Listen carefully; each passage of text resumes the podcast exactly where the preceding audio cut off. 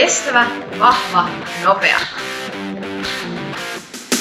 Tervetuloa Kestävä, vahva, nopea podcastin pariin. Asiaa kestävyysharjoittelusta, juoksusta, triatlonista, voimaharjoittelusta ja niiden vierestä. Isäntinä fysioterapeutti Arttu, tekniikkatohtori Peltola ja fysioterapeutti Joel Temporeisi Jokinen.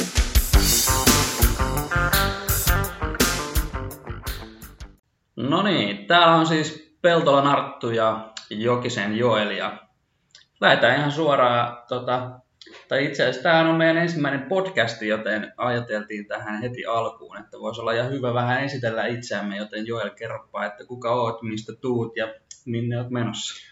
Joo, terve vaan, eli olen Jokisen Joel, 31 vuotta ja fysioterapeutti, ammattivalmentaja ja itsellä on urheilutaustaa tuota triatlonin parista, niin 12 vuotta taisi tulla reenattua vähän enemmän tosissaan. Amatöörinä, mutta tosissaan. Et, et, tulikohan kymmenkunta nuorten Suomen mestaruutta ja sitten 2015 nappasin vielä täyden matkan SM Bronssia, mutta oikeastaan sen jälkeen ura on jatkunut enemmän tuolla valmennuspuolella, eli työkseni muun muassa valmennan triatlonisteja ja pyöräilijöitä ihan SM-tason maajoukkuetason urheilijoista aina vasta, vasta-alkajiin saakka. Mutta kerropa Saartu seuraavaksi vähän itsestäsi. Yes, eli meikä on myös fysioterapeutti, urheiluhieroja ja sitten toinen Proxima Finlandin perustajista. Ja nyt on yrityksen pyöritystä tässä kohta. Ää, tulee itse asiassa neljä vuotta takana. Ja, ää, oma urheilutausta ää, löytyy tuolta yleisurheilun ja hiihdon parista. Ja etenkin hiihto oli sitten parikymppiseksi asti se oma, oma päälaji. Sitten siinä oheisena tota, tota, yleisurheilun lomassa oli maastojuoksu, pituushyppy ja pyöräily oli myös sellainen laji, mitä etenkin kesäsin tuli paljon tehtyä oheisena harjoitteluna. Ja sitten oikeastaan tuossa opiskeluaikana tuli itse juostua paljon puolimaratoneja, innostu taas vähän enemmän reenailemaan ja nyt on juoksun saloihin sitten tässä ää, työn parissa päässyt sitten Tampereella vedän juoksukoulua ja sitten tuossa ensimmäinen tällainen juoksutekniikka-leiri oli tuossa syksyllä, joka varmasti saa jatkoa vielä tuossa kevään paikkeilla. Ja aika paljon meikäläisen vastaanotolle tulee juoksijoita ja muita kestävyyslajien harrastajia. Ja niiden vaivojen kanssa painitaan, ähm, mutta myös on sitten ihan valmennuksessa juoksijoita ja suunnistajia. Ja, ja oikeastaan fysioterapian puolella vielä, niin toi urheilufysioterapia on sellainen, mikä vielä tässä kuluvan ja ensi vuoden aikana suuntaan vielä vähän enemmän osaamista. Okei, siirrytäänkö Arttu tämän päivän aiheeseen? Mitäs meillä oli ohjelmassa? Mennään vaan. Tota, eli lähdetään heti tällaisella aiheella liikkeelle kuin juoksutekniikka. Ja, ää, me tuossa Joelin kanssa vähän ää, tonne netin ihmeelliseen maailmaan syvennettiin, että, että mitä siitä oikein löytyy tällä hetkellä tutkittua tietoa juoksutekniikasta. Ja me poimittiin sieltä nyt ää, kolme tutkimusta kautta kirjallisuuskatsausta ja ää, me tullaan nyt esittelemään ne tänään teille ja ää, vähän keskustellaan, mitä sieltä on löytynyt. Eli ensimmäinen ää, tota, tota, tutkimus oli, että juoksutekniikan tärkeys juoksun taloudellisuuteen ja suorituskykyyn, ja kerrotko Joel vähän tarkemmin siitä? Jep, eli Folland ja kumppanit 2016 julkaissut tämmöisen meidän mielestä varsin kattavan tutkimuksen liittyen tähän juoksun taloudellisuuteen ja suorituskykyyn. Eli tavoitteena oli selvittää että nimenomaan, että, että mikä on juoksutekniikan rooli ja osuus juoksijoiden juoksun taloudellisuudesta ja juoksunopeudesta. Ja tässä tutkimuksessa tutkimuksen kohteena oli 97 juoksijaa, kilpajuoksijaa, eli kellä oli jonkinlaisia kilpailutuloksia olemassa. Ja heidän kilpailutulosten perusteella heille oli sitten ennustettu tällaiset 10 kilometrin ajat, että saadaan pistettyä miehet ja naiset paremmuusjärjestykseen. Ja nämä ennustetut ajat vaihteli, vaihteli niin kymppikilsalla niin 56 minuutista aina sinne alle 30 minuuttiin asti. Ja miten tämä testi sitten suoritettiin, niin nämä juoksijat teki tämmöisen ö, nouseva vauhtisen juoksutestin juoksumatolla, jossa heiltä mitattiin tämmöisiä, jos olette joskus ollut, ollut hapenottotestissä, niin tuttuja juttuja, kuten hapen kulutusta ja tällaisella hengityskaasuanalysaattorilla, eli maski, joka tulee naamalle. Laktaatteja, eli verinäytteitä sormenpäästä mitattiin joka kuormalle. Ja samaan aikaan tämmöisellä 3D-kuvauksella niin, niin mitattiin muun muassa alaraajien nivelkulmia, eri ruumiinosien liikennopeuksia, vartalon asentoa, kontaktiaikaa ja muita tekijöitä siinä juoksussa. Ja, ja, Mitä sieltä löytyi tuloksiksi? Joo. Ö, lopputulemana tässä oli, että sieltä pystyttiin nostamaan tähän juoksun taloudellisuuteen, eli, eli kuinka vähän, vähän nämä juoksijat kulutti happea eri juoksunopeuksilla, niin, niin kolme tekijää tekniikkaan liittyen nousi selkeästi, selkeästi sieltä esiin. Ää, tärkein tekijä oli lantion pystysuuntaisen liikkeen määrä kontaktivaiheessa. Eli se, kun sulla jalka osuu, osuu maahan, niin kuinka paljon sun lantio, lantio tavallaan siinä hetkessä tippuu, tippuu kohti maata. Eli kääntäen sitten, että mikä oli taloudellista, niin oli se, että se lantio pysyi mahdollisimman ylhäällä, että ei tullut sitä tippumista. Toisiksi tärkein asia oli sitten lantion nopeuden muutos siinä askelsyklin aikana.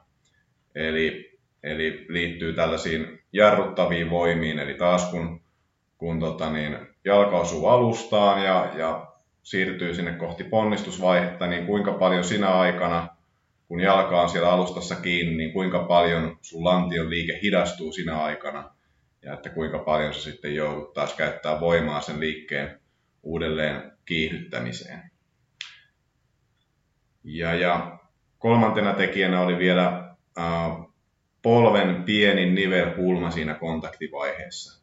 Eli liittyy taas oikeastaan suoraan tähän lantion pystysuuntaisen liikkeen määrään. Eli kun sulla jalka osuu maahan juostessa, niin kuinka paljon sun polvi lainausmerkeissä pettää siinä kohtaa.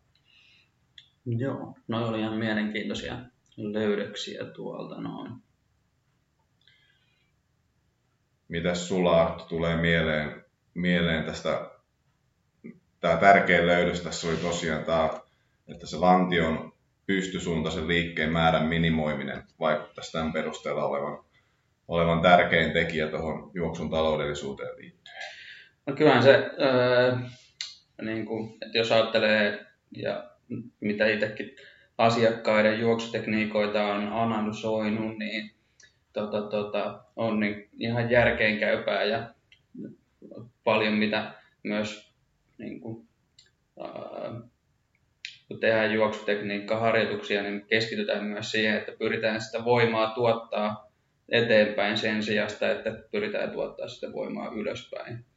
Niin, niin se varmasti vaikuttaa siihen, että niin kuin taloudellisuuteen, mutta myös siihen suorituskykyyn. Kyllä, varmasti näin.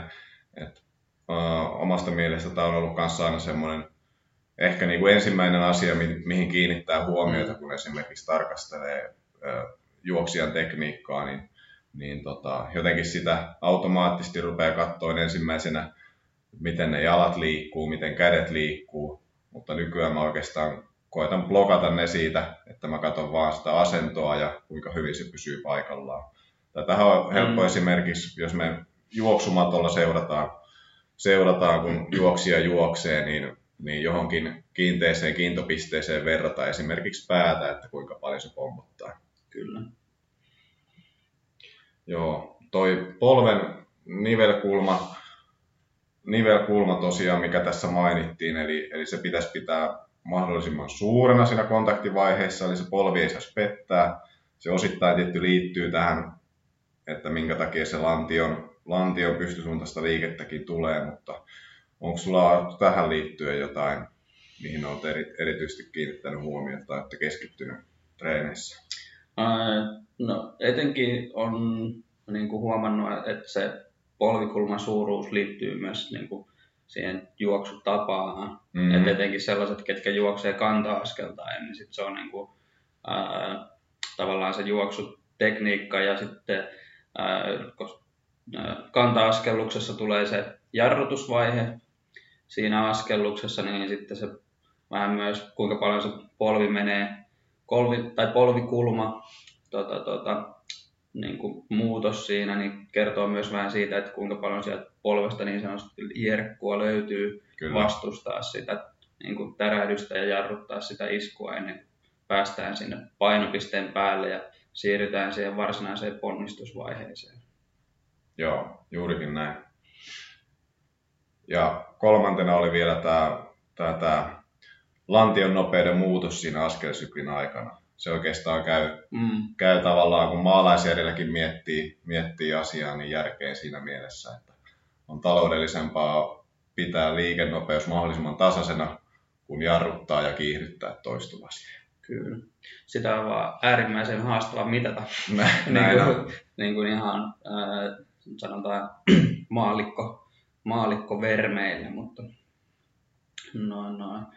Mutta äh, että jos ajatellaan niin kuin kestävyyslajeja ylipäätään, niin kyse on kuitenkin niin sanotusti siitä vauhdin ylläpitämisestä. Ja mm. sitten ää, todennäköisesti liittyy myös siihen la, lantion niin kuin pyst- ylös alas suuntaiseen niin kuin liikkeeseen, että myös se, että kuinka paljon se lantion ää, liike hidastuu tai nopeutuu siinä, tai kuinka suurta se vaihtelu on sen askelsyklin aikana, mutta mitä tasaisempana se vauhti ää, pysyy, niin silloin myös ää, se on niin kuin enemmän sitä vauhdin ylläpitämistä, eikä se, mm. että se jokaisella askeleella joudut taas uudestaan kiihdyttää sen Kyllä. Niin kuin sun lantion, eli käytännössä lantion yläpuolella on taas koko keskikroppa, niin taas niin kuin sen, sen vauhtia. Yes. Hei, mennään eteenpäin tässä tutkimuksessa. Tosiaan tässä oli kaksi eri, eri asiaa, minkä näkökulmasta tätä tekniikan osuutta tarkasteltiin. Nyt puhuttiin siis taloudellisuuteen liittyvistä tekijöistä, mutta sitten toinen puoli oli sitten tämä suorituskyky. Eli tosiaan tässä oli, oli aika niin kuin laajalla tasolla näitä juoksijoita, tosiaan ää, 10 kilsan ennustetut ajasta aina sieltä 56 minuutista alle 30 minuuttiin asti, niin ää, sitten tarkasteltiin vielä siitä näkökulmasta, että, että mikä näillä nopeimmilla juoksijoilla, niin mitkä on niitä asioita, mitkä heillä näkyy tekniikassa, mitkä ehkä on jotenkin poikkeaa näistä hitaammista juoksijoista. Tai missä he oli parempia. Ja neljä asiaa pystyttiin poimimaan, poimimaan näistä mittauksista. Ja ensimmäinen ja tärkein oli sama kuin taloudellisuudessa, Eli se lantion pystysuuntaisen liikkeen määrä siinä kontaktivaiheessa niin oli nopeilla juoksijoilla selvästi pienempää kuin näillä ää, vähän hitaammilla juoksijoilla. Toinen sitten, niin ää, säären kulma kontaktivaiheessa. Eli missä kulmassa toi sääriluu on siinä kohtaa, kun askel osuu maahan. Kolmantena sitten ää, kontaktiajan osuus koko siitä askelsyklistä. Eli tarkennuksena ei siis kontaktiaika, mistä usein puhutaan, vaan se, että mikä oli sen osuus siitä koko askelsyklin ajasta. Se kontaktiaikakin oli, oli yksi ö, mitattava suhde itsessään, mutta se ei korreloinut yhtä vahvasti sen ö, juoksun suorituskyvyn kanssa kuin tämä kontaktiajan osuus askelsyklistä. Keskivartalon e-, e-, etunoja oli sitten vielä vielä tota niin, neljäs asia ja keskivartalon liikkeen määrä. Näin. Joo. Joo, toi oli ihan hyvä, tai niin kuin, mikä tuosta niin itselle nousi, niin oli just toi askelkontaktin aika ää, niin kuin, tavallaan siinä koko syklissä. Et just se, mitä sanoit, niin paljon puhutaan niin kuin askelkontaktin nope- nopeudesta ja siitä, että kuinka nopeasti ää, tavallaan se pystyy tuottaa voimaa siihen alustaan, että mitä nopeampi, mitä nopeampi askel, niin sitä nopeammin niin sä pystyt tuottamaan no, voimaa ja sitä nopeammin sä juokset, mutta se on varmasti kyllä ihan hyvä ottaa huomioon siihen koko askelsykliin. Kyllä. Ja, ja tässä ähm, tutkijat toteaa itse tällä, että se lyhyt askelkontakti niin ei, ei välttämättä nyt tämän tiedon valossa olisikaan semmoinen välttämättä semmoinen tavoiteltava asia, vaan voi olla enemmän tämmöinen niin kuin, ää, nopean juoksun sivutuote. Että kun sä juokset nopeampaa, niin se vaan sun askelkontakti lyhenee, lyhenee siinä samalla.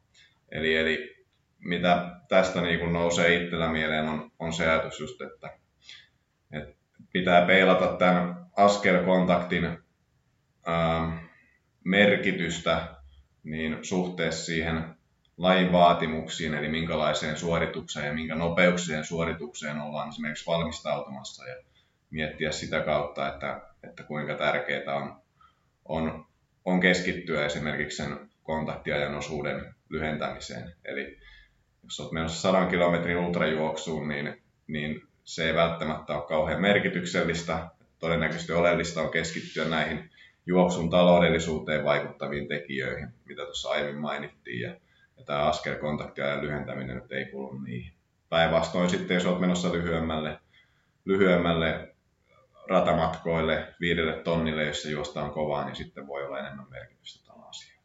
Mm. Mutta miten Sarttu, tämä oli tämmöinen vähän erikoisempi tämä toinen, mikä meillä oli, eli tämä säären kulma kontaktivaiheessa. Mm, joo, jonkun verran sitä itsekin tulee katseltua asiakkaiden juoksutekniikka tota, tota, juoksutekniikka videoista ja äh, ehkä jos ajatellaan ehkä sellaista äh, jopa tyypillistä virhettä, että mitä juoksutekniikassa tehdään, äh, jos ajatellaan ei välttämättä tällaista niin PK-vauhtista juoksua, vaan sitten kun lähdetään, otetaan spurttia ja, tai juostaan ylämäkeen, niin sitten lähdetään jopa vähän harppomaan sitä juoksua. Pyritään niin sanotusti kauhomaan sieltä edestä vauhtia. Ja sitten mitä siinä tapahtuu, niin se askel karkaa sinne painopisteen etupuolelle reilusti ja Kyllä. sitten se ohjaa myös sitä sääri, säärikulmaa ää, niin kuin siinä askelkontaktivaiheessa ja sitten siinä käy, käy se, että kun se askel on siellä edessä, niin sitten joutuu niin sanotusti odottamaan sitä, että pääsee siihen, mm. saa sen painopisteen sinne ää, jalan alle ja sitten pystyy vasta alkaa tuottaa varsinaisesti eteenpäin menevää voimaa. Kyllä. No. Ja tässä itse asiassa tutkimuksiin oltiin löydetty yhtäläisyys siihen, että tämä suurempi säärenkulma oli oli su- suorassa yhteydessä siihen askelkontaktin kestoon. Eli, mm. eli toisin sanoen, jos se askel tulee paljon sinne vartalon painopisteen etupuolelle, niin se automaattisesti myös pidentää sitä, sitä askelkontaktin kestoa. Mm. No hei, neljäs, neljäs viimeinen tekijä tässä oli sitten tämä keskivartalon liike, eli, eli, eli tämmöinen pieni etunoja ylävartalosta, niin sillä oli oli vähäinen, mutta kuitenkin osoitettavissa oleva yhteys juoksunopeuteen. Ja sitten toinen tekijä oli tähän liittyen, että tämmöiset sivusuuntaiset, keskivartalon sivusuuntaiset ja kiertosuuntaiset liikkeet, niin ne piti löytyä sieltä juoksusta, mutta ne piti olla aika pienet liikkeet. Joo. Kyllä. No toi oikeastaan niin kuin keskivartalon osalta, niin että jos ajatellaan, että mikä se rooli on juoksussa, niin se on kuitenkin sen voiman välittäjä, että siellä tarvitsee jonkun verran sitä liikettä tulla. Se, että noin, noin. Ja sen tarvitsee elää, mutta sitten sen tarvitsee olla kuitenkin sen verran jämäkkä, että sillä että ajatellaan ponnistuksen aikana, että sillä voimalla on tai jalalla on, mitä vasten se tekee sitä työtä. Et, ää, mitä mekin sitten esimerkiksi ää, noissa lihastasapainokartoituksissa ja ää, jos on juoksija, joka tulee jonkun vaivan kanssa, niin sitten me lähdetään katsoa sitä, että miten se ää, toimii, vuotaako se juoksu jostain ää, esimerkiksi alavatsan, ylävatsan alueelta tai sitten niin kuin taas sivusuunnassa jossain kohtaa. Ja sitten me taas lähdetään korjaamaan sitä siellä niin kuin voimaharjoittelun, voimaharjoittelun keinoin ja ää, sitten mietitään, että mikä se ajatus tarvitsee olla siinä, että sitten niin kuin esimerkiksi ihan PK-lenkillä, että Kyllä. Tota, tota, saadaan myös se, sitä tekniikkaa korjattua. Jep, juuri näin. Yhteenvetona tästä vielä tästä tutkimuksesta. Tutkijoiden suositukset oli, oli sitten seuraavanlaiset. Eli yksi tekniikkaharjoittelu tulisi tämän tutkimuksen valossa olla osa juoksuharjoittelua, koska sillä oli merkittävä vaikutus sekä tähän juoksun taloudellisuuteen että siihen suorituskykyisyyteen, eli kuinka kovaa pystyttiin juoksemaan. Kyllä. Ja oleellisia asioita oli pitää se lantion liike mahdollisimman tasaisena, minimoimaan se ylös-alas suuntainen pompottaminen ja minimoimaan myös ne ylimääräiset vartalon kiertovinkkeet. Ja sitten todettiin näin, että kannattanee myös pyrkiä minimoimaan se askelkontaktivaiheen pituus siitä koko askelsyklistä, lisäämään alaraajan jäykkyyttä, lainausmerkeissä jäykkyyttä siinä kontaktivaiheessa, mm. ettei jalka pettäisi niin paljon siihen alle sekä optimoimaan näitä alaraajien nivelkulmia. Joo. No, no, ensimmäisen kerran, kun mä luin tuon, että tekniikkaharjoittelu tulee olla osa juoksuharjoittelua, mä vähän naurahdin siinä, että tuota, jokainen reeni on tekniikkareeni. Joo, kyllä. Et se tekniikka ö, pitäisi pitää, olit se sitten ö, niin peruskuntalenkillä, teit se jotain intervalleja, tai sitten koordinaatioharjoituksia, erilaisia liikkuvuusdrillejä, niin tota, tota, se juoksutekniikka ja tavallaan se, että missä asennossa sun pitäisi pitää sitä juoksu tai missä asennossa sun pitäisi pitää sitä kroppaa, niin pitäisi seurata noissa kaikissa harjoituksissa ja ajatuksen tasolla olla siellä koko ajan mukana. Jep. Mun mielestä tämä tutkimus oli, oli hyvä siinä, että, että tässä tuli aika konkreettisesti esille ne mm. olennaisimmat tekijät tekniikkaan liittyen, että mihin kannattaa keskittyä. Että, että juoksussa pelkästään on tekniikkaan liittyen satoja pieniä nyansseja, joita voidaan hioa ja johon keskittyä, mutta tässä on mm. tavallaan ne olennaiset, että meillä kuitenkin harvoin on rajattomasti aikaa käytettävissä siihen tekniikan hiomiseen, niin, niin tästä päästään niin kuin heti oikeille urille, kun keskitytään näihin asioihin, mitä, yeah. mitä tässä ilmeni. Kyllä. Ja yksi, minkä olen niin kuin huomannut kanssa, että jos niin kuin keskitytään johonkin yhteen pieneen yksityiskohtaan siellä juoksussa, mikä on ehkä 5 prosenttia mm. siitä koko juoksutekniikan niin kuin kokonaisuudessa, niin sitten äkkiä käy silleen, että jos sä keskityt niin kuin yhteen pieneen osa-alueen, niin sitten se loppuu 95 prosenttia siitä juoksutekniikasta tekee ihan omia. Kyllä, joo. Ja sitten se kontrolli häviää siitä kokonaisuudesta. Mm-hmm. Ja sitten nämäkin on kuitenkin niin kuin, ää, tota, tota, sellaisia asioita, mitkä niin kuin liittyy siihen kokonaisuuteen. Joo, juuri näin. Ja, tota, ää, oikeastaan ja sillä tavalla niin kuin ne on niin kuin konkreettisia, että niihin on helppo, helppo tarttua kiinni. Kyllä.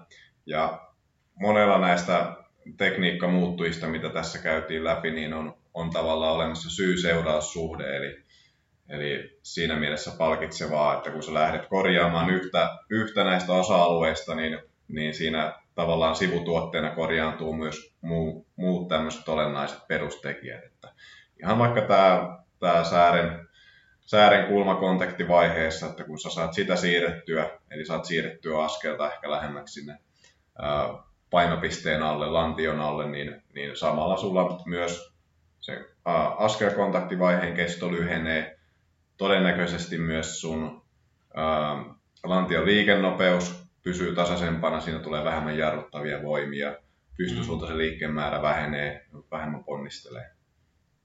Jees. Mutta hei, mennään katsoa eteenpäin. Meillä on sitten vielä äh, seuraava tutkimus tähän oikeastaan samaan, samaan asiaan liittyen, ehkä pikkusen eri näkökulmasta, mutta edelleen pilkottiin näitä tavallaan tekniikan osa-alueita, että mihin voidaan vaikuttaa harjoitteluun. Kerroksä mm, tästä vähän lisää? Tällä Mooren äh, kirjallisuuskatsaus, joka on julkaistu 2016, ja sen tavoitteena oli selvittää juoksun sisäiset ja ulkoiset muokattavissa olevat biomekaaniset tekijät, joilla voidaan parantaa juoksun taloudellisuutta. Ja tavoitteena oli myös selvittää, että millä harjoitusmetodeilla voidaan vaikuttaa juoksun taloudellisuuteen sekä selvittää, että onko olemassa niin tällaista suositeltavaa juoksutekniikkaa tiivistettynä, että mitä täältä kirjallisuuskatsauksesta poimittiin, niin VO2-maksimiarvo määrittää pitkälti sitä juoksutulosta, mutta oli löydetty myös, että henkilöillä, joilla on niin kuin sama maksimaalinen hapenottokyky, niin saattaa olla jopa 30 prosentin eroavaisuus juoksun taloudellisuudessa. Sekin on aika, aika iso ero, kun ajattelee, että tuota, mm. tuota, mitä se on mahdollista. Kyllä, että se on aika, aika iso ero, eli, eli voidaan ajatella tavallaan, että ää, se hapenottokyky on toki merkittävä, eli, eli jonkinlainen, jonkinlaiset viitearvot on olemassa juoksuunkin liittyen, että, että minkä verran minkä verran happea pitäisi kulkea, että pystyt mm. olemaan suorituskykyinen, mutta se ei ole mikään automaattinen ennuste sun juoksu, juoksukykyisyydestä, se hapenottokyky. Eli pienemmälläkin hapenottokyvyllä varustettu juoksija pystyy kompensoimaan paljon sitten tällä, tällä juoksun taloudellisuudella sitä asiaa. Kyllä. Tuolla esimerkiksi Facebookin juoksuryhmissä niin paljon kysellään, että tota, tota, kävin testeissä ja sain tällaisen tuloksen ja mun pitäisi pystyä juoksemaan Cooperi tai Kymppi tähän ja tähän vauhtiin, niin tämä selittää aika paljon sitä, että minkä takia sieltä tulee, niin kuin, tulee niitä eroja sekä niin kuin positiivisessa mielessä, mutta myös siellä sitten negatiivisessa mielessä. Joo, kyllä. Tästä on itselläkin on oma, omakohtainen kokemus. Paljon on triathlon aikoina tehnyt noita hapenottotestejä ja, ja tavallaan aina on ollut vahvempi pyöräilijä kuin juoksija, niin, niin näiden pyörätestien tulosten perusteella mulle ennustettu esimerkiksi Cooper-aika on ollut 4000 metriä, mutta ihan todella hyvänä päivänä kerran elämässä on saanut ehkä 3600 metriä juostua. Ja se selittyy taas sillä, kun on käynyt, käynyt hapenottotesteissä juosten niin se juoksun taloudellisuus ei vaan ole ollut kunnossa. Eli se mun hapen kulutus eri juoksuvauhdeilla on ollut suurempaa kuin mitä mulle on ollut se ennustettu hapen kulutus näillä vauhdeilla. Kyllä. Äh, mulle tota, tota, vähän sivuten jo vähän eri lajiin, mutta itse tuossa opiskeluaikana me tehtiin, teetettiin toisillemme epäsuorat ergometritestit. Ja me tehtiin ne polkupyörällä. Ja sitten vaikka itsekin on jonkun verran niin pyöräillyt ja käyttänyt sitä kesäisin niin kuin harjoittelun muotona, niin sitten mä oon tottunut pyöräile, sillä, että no, no, kadenssi on siinä 80-90 luokkaa minuutissa. Ja sitten siinä Testistössä taas on se, että pidetään kadessi 60. Kyllä. Ja tota, tota, no, lopputulos oli se, että mä vaikka mä olin ihan hyvässä kunnossa, niin mä sain itteni tota, tota, ää, huono, huono mm. kuntoluokkaa. Ja opettajakin tuli ihmettelemään, että kuinka huonossa kunnossa Joo. mä oon. ja sitten siitä pari viikkoa, niin sitten mentiin UKK-instituutille tekemään maksimaalinen kykytesti juoksumatolla. Ja tota, tota, noin, noin. Sitten sama ohje, opettaja ihmetteli, että kuinka hyvässä kunnossa mä oon. Joo, päinvastainen tulos niin. lyhyenä sisällä. Yes. Mutta sitten siinä oli vain se, että niin kuin, tavallaan noin, noin, se juoksu, juoksu oli se, mitä mä olin niin kuin, tottunut tekemään. Mm. Ja pyöräily sillä karenssilla ei ole todellakaan ollut se, mitä mä olin tottunut tekemään. Kyllä. Hei, mitä siellä seuraavana oli? No seuraavaksi oli sitten, että, että juoksun taloudellisuutta on pystytty parantamaan tällaisilla lyhytkestoisilla interventioilla kahdesta, kahdesta kahdeksaan prosenttiin. Ja harjoittelussa on ollut silloin plyometristä harjoittelu, voima- ja vastusharjoittelua, sitten tällaista vibraatioharjoittelua, eli esimerkiksi löytyy, saattaa joiltain kuntosateilta löytyy tällaisia powerbladeja, sitten intervalliharjoittelu, korkean paikan harjoittelu ja sitten ihan pitkäkestoisella peruskunto juoksuharjoittelulla. Tavallaan se, että sä teet sitä lajia, ja mikä tuossa myöhemmässäkin vaiheessa tulee vielä esiin, niin se, että kokeneiden juoksijoiden ja ei-kokeneiden juoksijoiden mm. ero, niin sitten se, että se, että juoksee, niin keho myös muokkaa sitä tekniikkaa niin kuin tavallaan pikkuhiljaa Kyllä. Niin kuin taloudellisemmaksi mutta myös tuollaisilla niin kuin lyhytkestoisilla niin kuin harjoittelu niin kuin pätkillä saadaan myös muutosta siihen juoksutekniikkaan ja sen niin. taloudellisuuteen. Kyllä, ja toisaalta sillä, että pidetään harjoittelu monipuolisena. Tässä mm. on lueteltu monia eri, eri tota niin, harjoittelukeinoja, millä on ollut vaikutusta sitten siihen juoksun taloudellisuuteen. Kyllä. Kyllä. Sitten pidemmän aikavälin Eli tässä on käytetty sitten ihan vuosien tarkastelua, ää, niin juoksun taloudellisuus voi parantua jopa 15 prosenttia. Eli se oikeastaan korostaa sitä, että niin kuin juoksutekniikka, harjoittelu ei ole mikään 100 metrin pyrähdys, vaan se, mm. se on pitkä, pitkä maratoni. Kyllä, nimenomaan. Vaikka ei tarvitse maratonia välttämättä juostakaan. Niin, kyllä. kyllä. Joo, kyllä tässä niin kuin, äh, kestävyysharjoittelussa muutenkin puhutaan ehkä niin kuin, ainakin mun, mun valmennusajattelussa puhutaan niin kuin päivistä ja vuosista, että kerrytetään niitä hyviä harjoittelupäiviä vuodesta toiseen, mm. niin silloin aletaan saavuttaa tuloksia. Kroppa tottuu siihen, mitä tekee, mutta se vaatii riittävästi, riittävästi aikaa, aikaa siihen sopeutumiseen. Kyllä. Ähm, no sitten oikeastaan tuossa oli poimittu noita äh, tekijöitä, että mitä pystytään muokkaamaan. Ja äh, ne on jaettu tällaisiin osa-alueisiin kuin spatiotemporaaliset, jotka sisältää askelsyklin, kontaktiajan ja askelpituuden muutokset. Sitten Kinemaattiset, eli tarkoittaa liikemalleja, esimerkiksi niin kuin alaraajan nivelkulmia. Sitten on kineettiset, eli voiman, voimantuottoon liittyvät tekijät. Ja sitten vielä yhtenä tekijänä oli hermolihasjärjestelmä vaikuttavat tekijät. Ja oikeastaan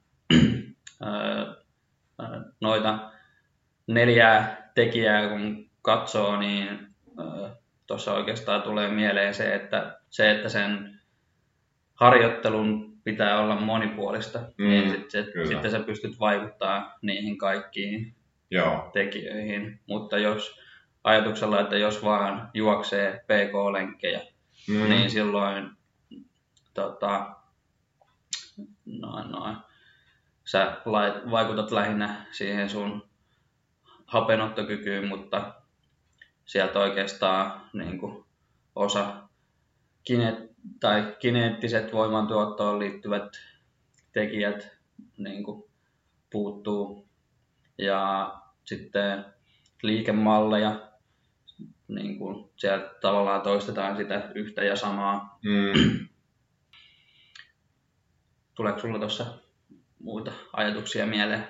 No ei oikeastaan tohon, mutta mitä mm. siellä oli tähän esimerkiksi askellukseen liittyen, niin tota, mitä täällä nousi esille? No askeltiheydestä ja ää, askelpituudesta niin löytyi sellaista, että vaikuttaa siltä, että ää, juoksijat valitsee yleensä niin kuin ihan tiedostamatta lähellä optimaalista ää, askeltiheyttä ja askelpituutta niin kuin olevat. Eli keho tavallaan adaptoituu tietämättään siihen optimaaliseen askeltiheyteen ja pituuteen. Mutta sitten oli löydetty myös selkeitä eroja tuossa niin kuin kokeneiden juoksijoiden ja ö, vähemmän juoksua harrastaneiden välillä. Eli keskimääräisesti kokeneet juoksijat käyttää 3 prosenttia hitaampaa askelfrekvenssiä ja 3 prosenttia pidempää askelta kuin mitä heidän matemaattisesti määritelty optimi on. Ja vähemmän juoksua harrastaneilla tämä ero oli 8 prosenttia. Joo, ja tässä lopputulemana olikin sitten, että keskimäärin kannattanee varmaan pyrkiä kaikkien juoksijoiden niin tihentämään sitä askeltiheyttä ja samalla lyhentämään askelpituutta. Ja nämä on kyllä ainakin semmoisia asioita, mihin itse, itse usein keskittyy ensimmäisten mm. asioiden joukossa, kun, kun katsotaan ja jos muutetaan ju, juoksutekniikkaa johonkin suuntaan, niin, niin sitten ohjataan just tähän suuntaan, että, että vähän lyhennetään sitä askelta. Ja vaikka olisi kokeneempikin juoksija, 3 prosenttia ei kuulosta isolta, mutta sitten kun mietitään kokeneita juoksijoita, jotka juoksee jo aika kovaa, kilpailee ehkä äh, kilpailun voitosta, hakee uutta ennätystä, niin erot voi olla promilleja siinä maaliin tullessa. Niin kolme prosenttia on, on tässä mittakaavassa ihan merkittävä, mm. merkittävä tulos. Tosin sehän ei tarkoita, että juoksussa tulee yhtäkkiä kolme prosenttia nopeampaa. Nämä oli vain näitä taloudellisuuteen liittyviä tekijöitä. Mutta Kyllä. kuitenkin. Niin, juomia on hävinnyt hiidossa sat, sadasosalla. Kyllä, että... juuri näin. Niin. Uh, hyvä. Uh, no sitten, mikä, mistä ollaan uh, tänään ja tässä puhuttu, mitä löytyy myös tästä kirjallisuuskatsauksesta, niin toi pystysuuntainen liikkeen pienentäminen, sen vaikutus siihen juoksun taloudellisuuteen. Ja tässä myös perusteltiin sillä, että todennäköisesti ei tarvitse työskennellä yhtä paljon sitä painovoimaa vastaan. Ja yksi löytö, mikä tuli, niin tämä pystysuuntainen liikkeen, eli tämä pomppiminen yleensä kasvaa, kun juoksija on väsynyt. Joo, tämä oli mielenkiintoinen havainto. Sitä ei tuossa edellisessä tutkimuksessa oikeastaan tullut millään lailla ilmi, että miten väsyminen vaikuttaa, jos vaikuttaa juoksutekniikkaan, mutta täältä oltiin saatu kaivettua, että toi on ainakin selkeä, joka mm. muuttuu siinä kohtaa, kun juoksija alkaa oikeasti rasittua, eli, eli se juoksu alkaa pompottaa.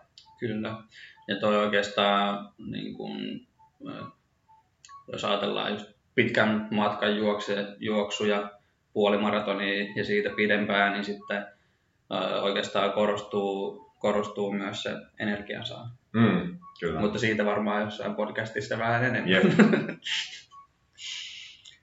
Hyvä. No, nyt mä putosin täältä ja oikealta ää, riveiltä.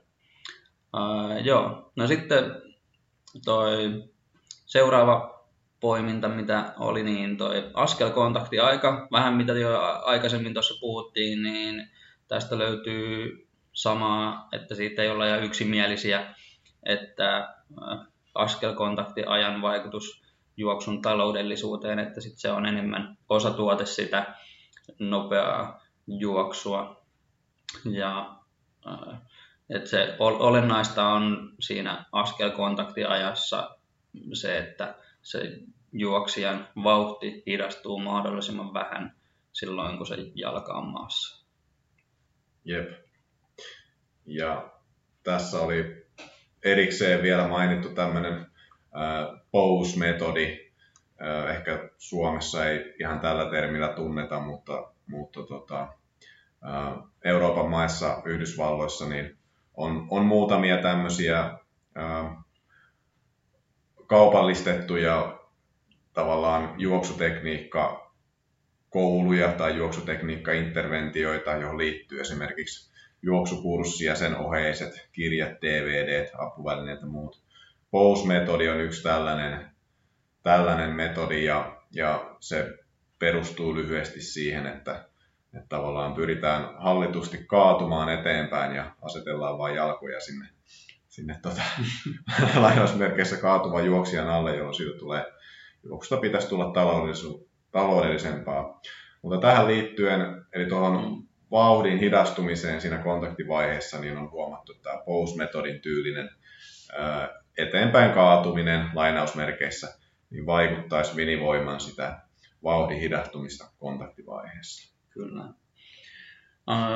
Sitten alarajojen nivelkulmista puhuttiin tuossa jo aikaisemminkin, ja tässä korostettiin niin kuin tällaista jalan jäykkänä pitämistä siinä kontaktivaiheessa ja sen merkitystä tuossa juoksun taloudellisuudessa. Ja eri tutkimuksista tulleista tuloksista havaitaan, että muun muassa vähäinen polvi ja nilkkanivelen liike kontaktivaiheessa sekä suurempi polvi- ja lonkkakulma on yhteydessä siihen juoksun taloudellisuuteen. Jep. Tämähän oli sama, sama tulos, mitä tuossa edellisessä tutkimuksessa mm. vähän toisesta näkökulmasta tuotiin ilmi. Eli olennaista olisi, olisi pitää se jalka suhteellisen jäykkänä siinä kohtaa, kun se uh, osuu maahan. Kyllä. Eli vähentää sitä, minimoida se painovoimaa vastaan taistelu siinä juostessa. Kyllä. No seuraavaksi päästään aika tällaiseen mehukkaaseen aiheeseen, mistä yep. ää, tässä viimeisen vuosien aikana on saanut jos jonkin näköistä tota, ää, artikkelia ja Facebook-postausta lueskella, niin väkiä vai kanta-askellus? No niin. mutta tutkimusten perusteella taloudellisuuden näkökulmasta, kun asiaa tarkastellaan, niin sillä ei ole välttämättä niin minkäännäköistä merkitystä, että oletko siinä kanta-askelta vai päkiaskelta. Oho. Tämä voi olla järkytys monelle. Mm, kyllä. Mutta äh, avataan vielä vähän lisää. Äh, etenkin hitaissa nopeuksissa kanta-askelus saattaa olla jopa taloudellisempaa kuin äh, niin sanottu keskiaskelus. Eli että tullaan koko jalalla äh, alas ja mitä muuta on huomattu, että päkiaskeltajat voivat vaihtaa lennosta kanta-askelukseen ilman, että juoksun taloudellisuus kärsii. Kuitenkin kanta-askeltajalla juoksun taloudellisuus heikkenee siirryttäessä päkiaskellukseen. Ja tätä on siis tarkastellut tällaisella niin kuin lyhkäisen, tai ilmeisesti on tarkasteltu sillä, että on niin kuin käsketty juoksijaa, niin kuin, että vaihda kanta-askelluksesta päkiaskellukseen mm, nyt. Joo. Joo, ja maalaisjärjellä ajatellen se ei varmaan ole kauhean, kauhean mm. toimiva. Et, et, ei, ei varmasti saada tässä kohtaa kovin hyvää, hyvää tulosta. Mutta toi oli mielenkiintoinen tulos, että väkiaskeltajat pystyy lennosta uh, muokkaamaan sitä askellustaan tilanteeseen sopivaksi. Eli, eli voi ajatella, että esimerkiksi alamäkeen juostessa niin voi olla ihan hyvä rullata enemmän sieltä kantapään kautta. Joo. Niin, niin pystyy Kyllä. tavallaan juoksemaan monipuolisemmin. Ja no, sitten musta tuntuu tässä koko kantapäkiaskeluskeskustelussa, jopa väittelyssä, niin että aika paljon on kyse siitä, että useinhan ohjataan siihen suuntaan, että pitäisi juosta sillä päkiaskeluksella. Ja mm. jos sä oot kanta, kanta-askeltaja, niin monet lähtee sitten korjaamaan heti sinne päkiaskeluksen suuntaan sitä. No, tämän tiedon tämän tutkimustiedon valossa niin se nyt ei ole ehkä tosiaan niin ykselitteistä, mutta kyllä tähän sellainen asia liittyy, että, että jos katsotaan, että miltä näyttää juoksu huonolla juoksutekniikalla, niin siihen liittyy aina se, että harpotaan siten, että se jalka osuu maahan paljon siellä vartalon painopisteen edessä, jolloin se automaattisesti tulee sinne kantapäälle se askelus. Mm, eli, eli siltikin, vaikka tässä nyt tutkimus, tutkimustulos tavallaan, ää, vaikka tämän tiedon valossa se on ehkä vähän merkityksetöntä, mutta kuitenkin kun lähdetään korjaamaan sitä tekniikkaa, niin se pakostakin menee vähän siihen suuntaan, että me ohjataan sinne päkiaskeluksen suuntaan sitä. Ei ehkä puhtaaksi päkiaskeltajaksi olla tekemässä mm. ketään, mutta, mutta tota, että se siirtyy kuitenkin ehkä sieltä vahvasta kanta-askeluksesta sinne ainakin keskiaskeluksen suuntaan se. Joo. Kyllä oikeastaan toi no eteenpäin nojaaminen jo tuo, mm. tuo sitä, että se niin kun, ää, jalka tulee siinä kontaktivaiheessa lähemmä, lähemmäs sitä niin kuin painopistettä, eikä mene niin kuin, niin kuin sinne painopisteen etupuolelle niin kauas. Sillä pystytään jo niin kuin, kääntämään sitä, mutta silti pystytään, yep. niin kuin, vaikka se kontakti on lähellä painopistettä, niin silti pystytään tekemään se ö, kontakti niin, kuin kantaas tai kannan kautta. Mm, kyllä. Onko saattu itse kanta vai päkiä askeltaja vai jotain siltä välillä? No mä oon aika seka-askeltaja.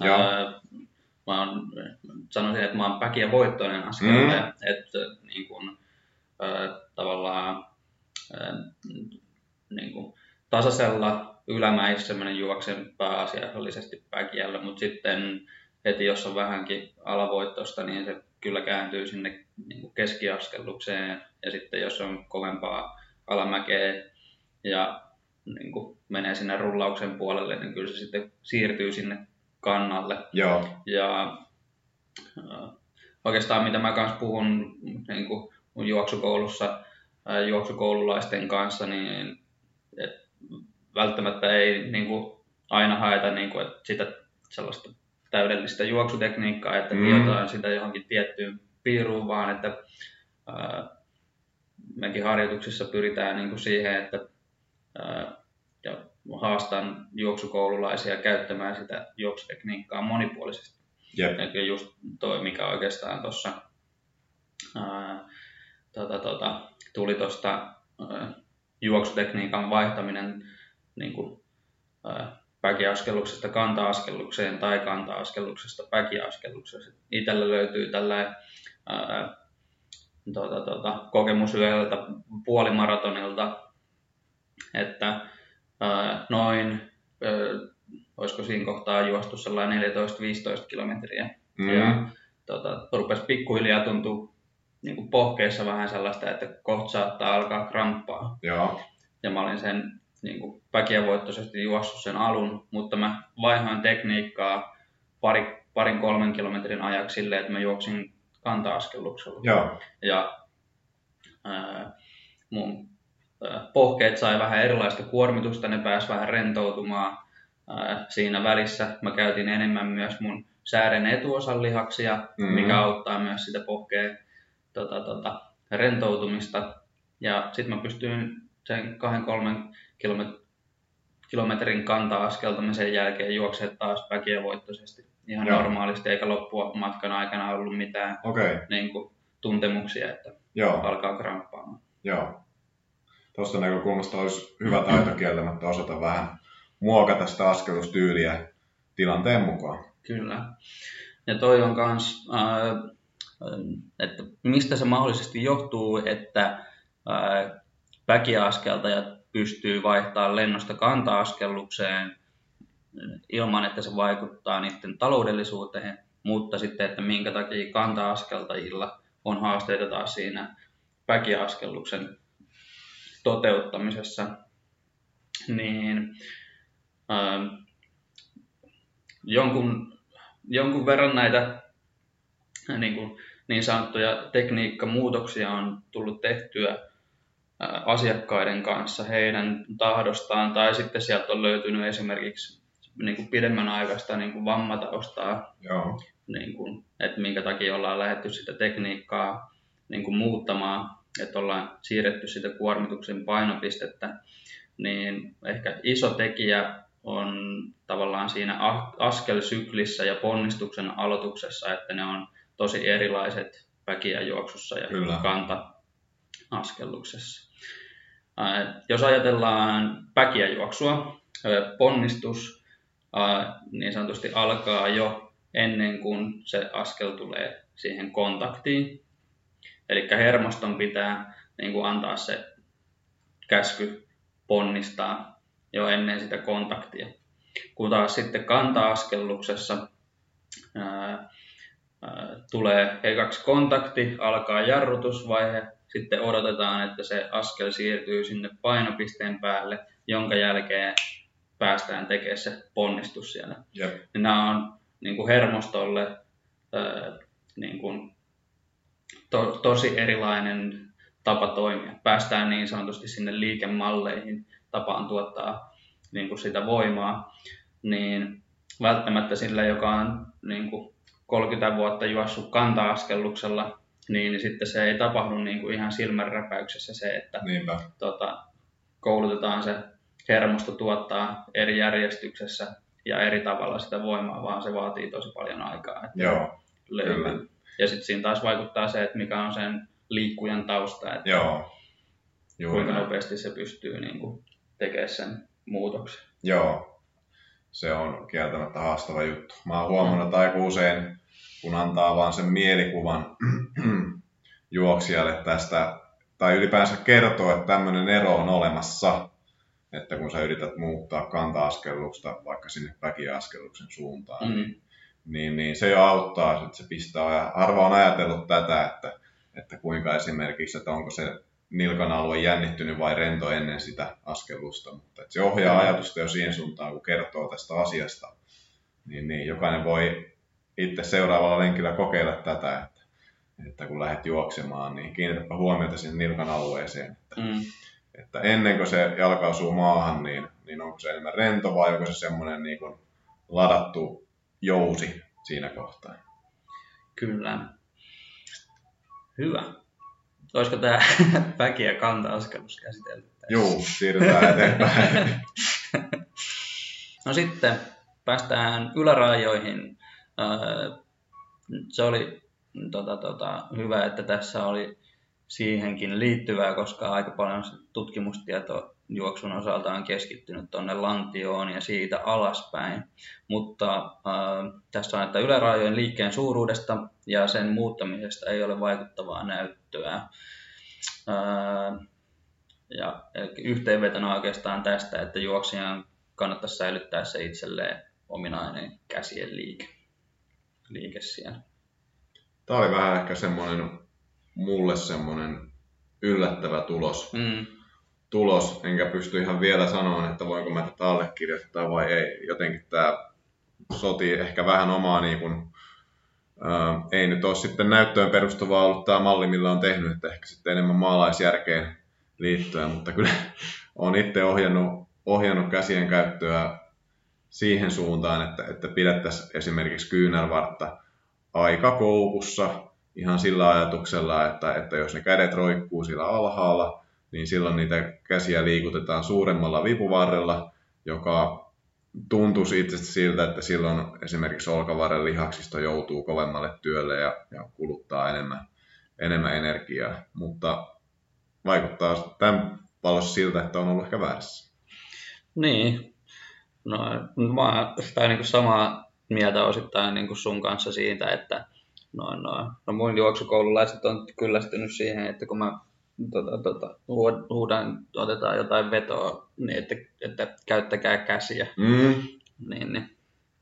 Noin, noin. Ja jos katsoo vaikka ää, tota, tota, sadan metrin juoksijoita, niin, niin on niillä aika paljon jerkkua siellä tota, tota, yläkropassa ja aika paljon ne käyttää hyväksi sitä niin kuin, käsien liikettä ja niin kuin, tavallaan vastavoimaa siihen. joo, kyllä. Tota, tota, juoksuun, juoksun tai jalan niin kuin voiman, voiman tuottamiseen, että varmasti on niin kuin, vaatii vielä aika paljon niin kuin tutkimista toi Joo. käsien, käsien liike. Kyllä, näinhän tässä todettiin, että ihan niin kuin semmoista täysin vakuuttavaa, Mm, kattavaa näyttöä tästä ei ole. Että, mutta kyllä. me seurataan tilannetta tältä Niin. osin. Kyllä. Ää, No sitten toi hermolihasjärjestelmä, ää,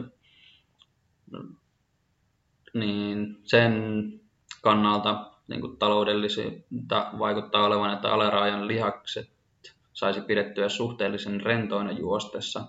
Eli ajatuksena se, että, että jos ei se jalka tuota voimaa ää, sinne alustaan, niin sitten se sellainen turha jännittäminen kuluttaa vaan sitä energiaa.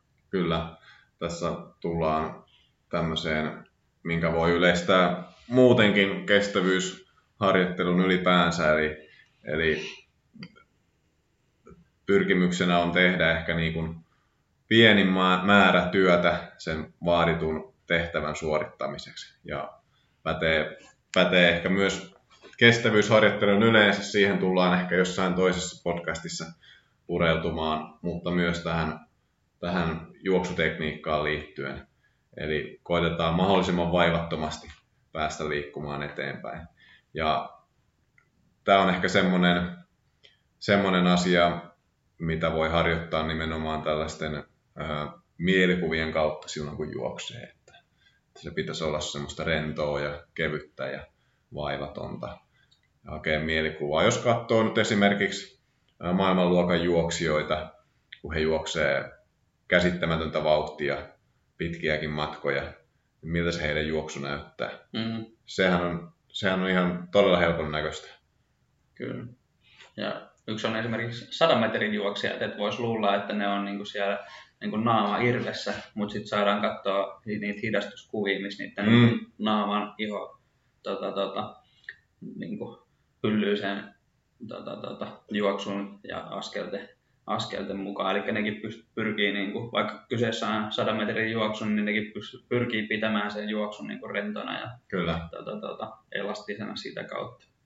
Ja yksi, mikä ainakin itsellä tota, tota, tavallaan tuohon rentouteen, niin noin ihan rentoutumisharjoitukset on niin kuin, ää, hyvä tapa, mistä itse ainakin tota, tota, saanut sellaista apua ja löytänyt työkaluja siihen, että miten tavallaan niin kuin tavallaan ihan, että opetellaan rentouttamaan sitä kroppaa, opetellaan rentouttamaan ää, lihaksia, opetellaan tunnistamaan, että onko se lihas rento vai ei.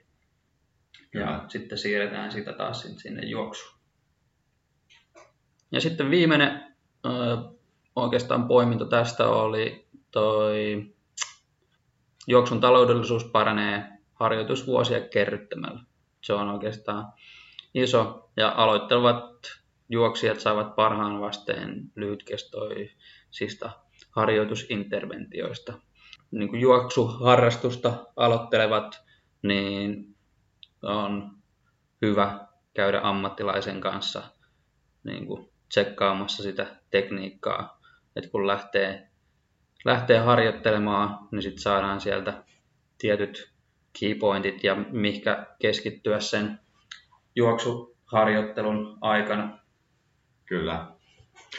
Hei, siirrytäänkö Arttu meidän kolmanteen ja viimeiseen tutkimukseen, joka, joka poimittiin tähän näin, että Joo. juoksutekniikan optimointi oli tässä, tässä otsikkona. Kerroksä Arttu tästä vähän lisää? Joo. Eli tässä oli tota, tota,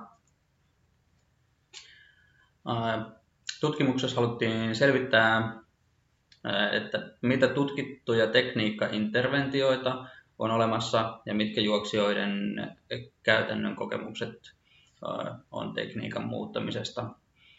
Ja käytännössä tämä on siis kirjallisuuskatsaus tutkimuksiin, jossa on selvitetty tekniikkamuutosten vaikutusta juoksun taloudellisuuteen, juoksunopeuteen ja niin edelleen. Ja lisäksi on tehty haastatteluita juoksijoiden kokemuksista tekniikkamuutosten aikaansaamiseksi. Eli siirrytään nyt vähän enemmän sieltä teoriasta sitten sinne käytäntöön. Eli kolmessa tekniikkainterventiossa keskityttiin askelfrekvenssin muuttamiseen ja huomattiin, että tämän ohessa muuttui myös askelpituus. Joissakin tapauksissa ohjattiin myös askellusta sinne päkiaskelluksen suuntaan. 180-185 askelta per minuutti frekvenssillä saavutettiin pienempi alustavoima, eli tärähdys siinä askelkontaktissa sekä nilkkojen, polvien, lonkkanivelten pienempi energiantuotto, eli parempi taloudellisuus sekä pienempi koettu kivun tunne.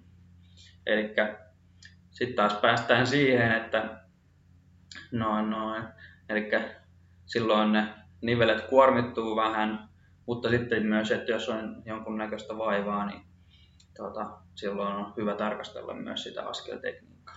Joo, kyllä. Ja jos joskus koetatte ö, esimerkiksi ö, mitata, että mikä teidän askelfrekvenssi on ja lähteä sitten muuttamaan sitä tiheämmäksi, niin tuutte todennäköisesti huomaamaan, että toi 180-185 askelta minuutissa, mitä, mikä tässä oli tämä, tavoitetaso, niin se voi olla yllättävän vaikea saavuttaa. Mm, kyllä. Sitten parissa tutkimuksessa tutkittiin tota aikaisemmin mainittua POSE-metodia ja sen vaikutusta. Ja se perustui siihen, että paino pyritään pitämään siellä päkiöillä ja, ja niin sanotusti kaatamaan sitä asentoa eteenpäin. Ja tutkimusten perusteella metodin äh, omaksuminen tihensi sitä askelfrekvenssiä, pienensi äh, alustavoima askelkontaktivaiheessa, äh, lyhensi askelkontaktia ja askelpituutta äh, ja vähensi sitä ylös-alas pompottamista, mutta lisäsi hapenkulutusta.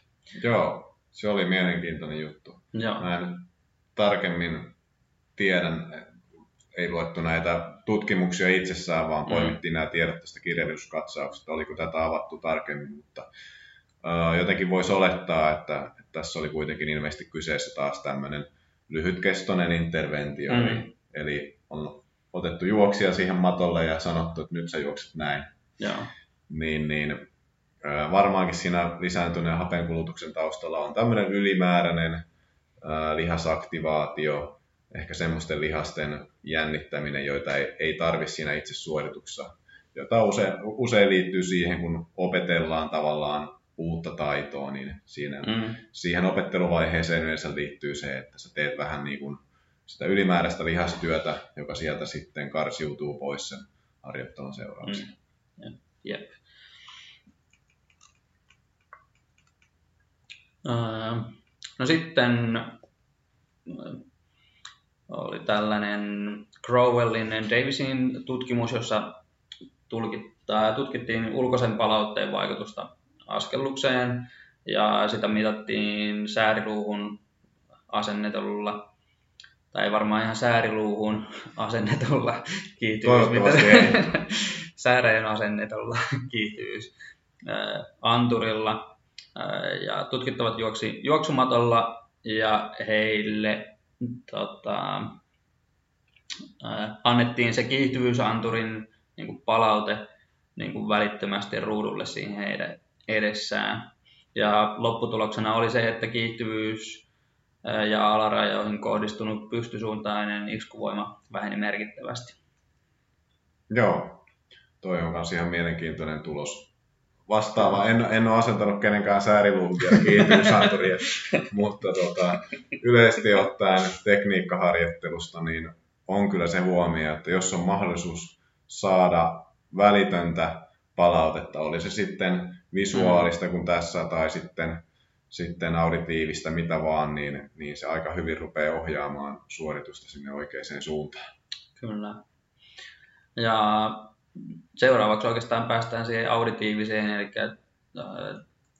tota, tota, tutkimuksessa, jossa juoksijoille annettiin harjoitellessa ennalta nauhoitettuja sanallisia ohjeita sekä visuaalisia vihjeitä oikeasta juoksutekniikasta, niin tuloksena oli myös, että se pystysuutainen liike väheni ja, ja juoksun taloudellisuus parani, mutta vaan vähissä määrin.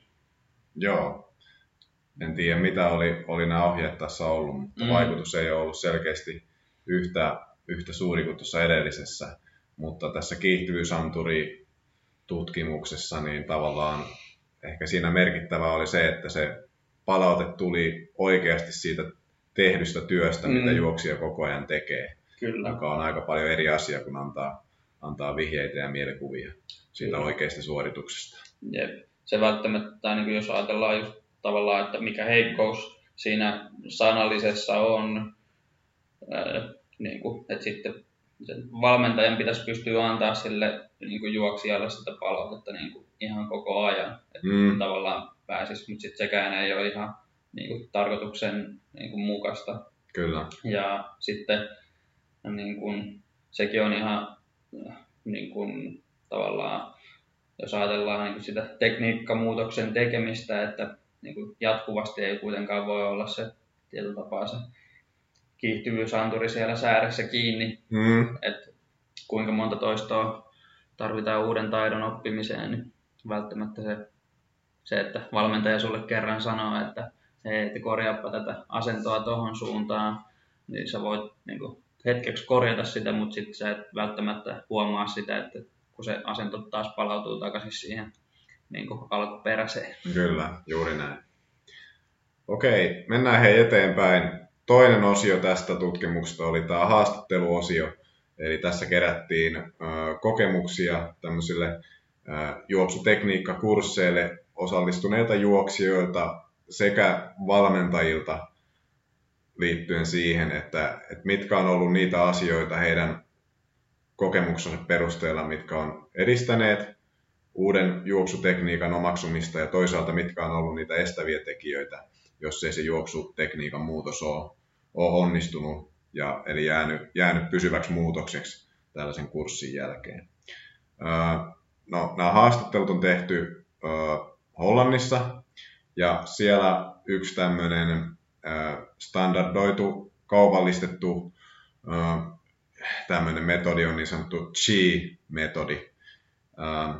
Eli tämmöinen tietty standardoitu tapa opettaa juoksutekniikkaa, viedä sitä tiettyyn suuntaan ja sitten tähän liittyy, liittyy sitten oheistuotteita kuin kirjoja, DVDitä ja erilaisia apuvälineitä. Eli osallistujat ja valmentajat oli, oli tämmöisen Chi-metodin mukaisella juoksukurssilla olleita. Ja lyhyesti vielä sitä metodista, eli, eli mikä siinä on se avainajatus, on se, että keskitytään aktivoimaan keskivartalon lantiopohjan lihaksia juostessa, eli pitää semmoinen hyvä ryhti. Ja sitten, että hyödynnetään painovoimaa sen eteenpäin vievän liikkeen aikaan saamiseksi, eli, eli vähän tämmöistä taas eteenpäin kaatumista, sekä pyritään tiheään askelfrekvenssiin noin siihen 180 askelta minuutissa tahtiin. No, juoksutekniikan omaksumista edistäviä tekijöitä valmentajien juoksijoiden mukaan olivat omakohtainen motivaatio muuttaa sitä juoksutekniikkaa, kärsivällisyys ja pitkäjänteisyys, positiiviset havainnot joko siitä, että, että tämmöinen loukkaantumisten tai kivun tunteen määrä juostessa on vähentynyt, tai sitten, että se juoksu on muuttunut selkeästi aiempaa helpommaksi. Lisäksi mainittiin erikseen lisämateriaali, mitä tähän kuuluu, eli kirjat, DVD ja sitten tämä viimeinen oli mun mielestä mielenkiintoinen metronomi. Eli metronomi on tämmöinen laite, johon sä voit asettaa halutun tahdin ja se antaa esimerkiksi piippauksella tai jollain muulla äänimerkillä koko ajan sulle sitä tahtia. Ja tätä on varmastikin käytetty tässä siihen tiheän askelfrekvenssin saavuttamiseen. No. no sitten estäviä tekijöitä, eli eli kun se tekniikkamuutos ei onnistunut, niin taustalla oli seuraavia asioita. Epäluottamus omiin taitoihin oppia uusi tekniikka. Liikaa yrittäminen, riittämättömät motoriset taidot ja vanhat opitut mallit, joita ei saa muutettua. Ja sitten äh, siinä haastatellessa jotkut sanoi näin, että, että koki sen uuden tekniikan opettelun liian vaikeaksi ja ylläpitämisen jatkuvasti juostessa niin mahdottomaksi. Toinen, mistä tuli kritiikkiä, oli, että tältä kurssilta puuttuu jatkumo. En muista ulkoa, mutta tämä oli ehkä noin kuusi viikkoa kestävä kurssi. Jotain viikkoja kuitenkin. Eli, eli puuttu jatkumo, jolloin se tekniikkamuutos jäi alkutekijöihinsä. Ja viimeisenä mainittiin sitten, että, että tähän tekniikkatyyliin liittyen niin tuli sitten kriittistä palautetta ulkopuolisilta tahoilta, kuten meiltä fysioterapeuteilta ja, ja muilta valmentajilta, ja se sai aikaan epäluottamusta ja epäröintiä lähteä sitten muuttaa, muuttaa tätä tekniikkaa. Joo. Joo. Mitäs sulla Arttu tästä nousee mieleen? Sä oot pitänyt myös paljon näitä tekniikkakursseja. Pystytkö joo. samaistumaan? No joo. Ja äh, tota, tota, ja kyllä oikeastaan sekä niin kuin juoksutekniikan muuttamiseen, mutta kyllä sen huomaa niin kuin ihan muutenkin, muutenkin asiakastyössä, että miten kehittyy.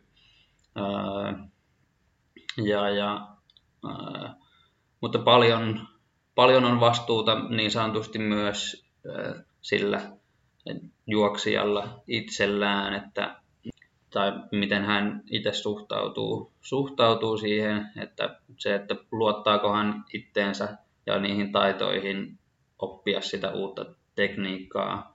Sitten liikaa yrittäminen ja se, että no se varmasti on niin kuin tärkeää, että se niin kuin asiakas saa myös niin kuin sen palautteen siitä, mm-hmm. että kun se saa niin kuin oikeaan suuntaan tota, niin kuin sitä juoksutekniikkaa vietyä, että hei, nyt, nyt onnistu ja että miltä sun kehossa tuntui ja siirrä se sitten taas sinne niin kuin pitkille, pitkille lenkeille.